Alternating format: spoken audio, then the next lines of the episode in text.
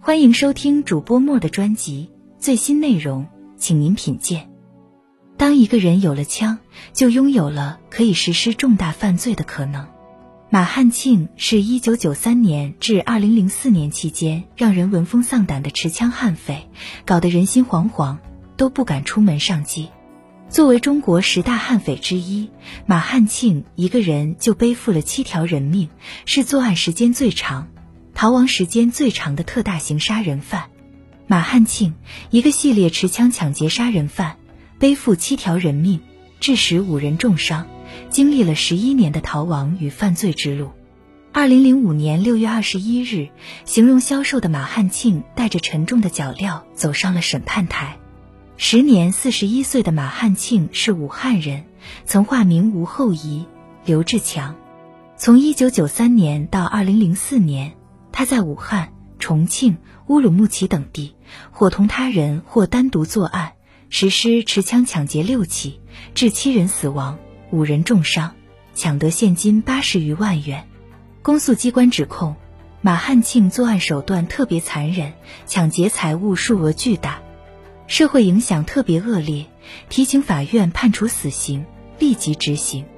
庭审中，马汉庆对检察机关对其指控的六起犯罪事实没有提出异议。马汉庆的罪恶缘起赌博，他曾经在武汉市一家建筑公司当工人，但后来由于交友不慎，沾染上赌博。赌场上他常赌常输，越输越想赌，渐渐欠了一屁股债。赌场失意的他决定铤而走险，萌生了抢劫的邪念。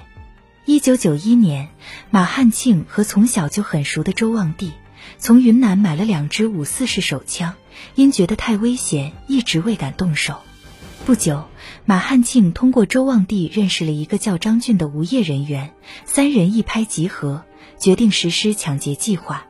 一九九三年十二月二十四日晚十一时许，马汉庆和周望娣在武汉市拦成了被害人李某的出租车，欺骗司机将车开至同伙张俊事先守候的某偏僻处停下。张俊向毫无防备的出租车司机李某头部开枪，致使李某当场死亡。三人将李某的尸体放到出租车的后备箱内，并准备用该车继续实施抢劫。然而，负责开车的张俊对所抢出租车的性能不很熟悉，车子在行驶中出了故障。最终，三人决定把车抛弃，并将其纵火焚烧，以毁尸灭迹。马汉庆在庭审中称，这次抢车的目的主要是试试同伙张俊的胆量。练胆的目的虽已达到，首次利用出租车劫财的计划却落了空。第一次抢劫未达到目的，马汉庆并没有因此停止他继续犯罪的脚步。他和周望娣、张俊三人，事隔两年后又密谋在武汉再次实施抢劫。这次他们把抢劫的目标盯上每月到银行提供资款的武汉市一家化工厂。经过一个月的踩点，马汉庆、周望娣和张俊掌握了武汉有机实业股份有限公司每月提取工资的日子。和上次抢劫一样，三人仍决定先抢劫出租车，以作为抢劫工资款后逃跑的工具。一九九六年一月九日晚十一时许，马汉庆、周望娣和张俊携带手枪、汽油、面罩等作案工具，以乘坐出租车为名，先后将出租车司机张某、费某骗至偏僻处开枪杀害，把他们的尸体分别放到两辆车的后备箱内。次日上午八时左右，马汉庆等三人驾驶抢来的出租车来到中国工商银行武汉市古田办事处附近，预谋实施抢劫。此时，武汉有机实业股份有限公司前来提款的依维柯车也来到了银行门口。当该公司职员袁占虎等人提着钱箱从办事处出来时，马汉庆和周望娣戴上面罩，各持一把手枪冲上前去，当场将袁占虎打死。这时，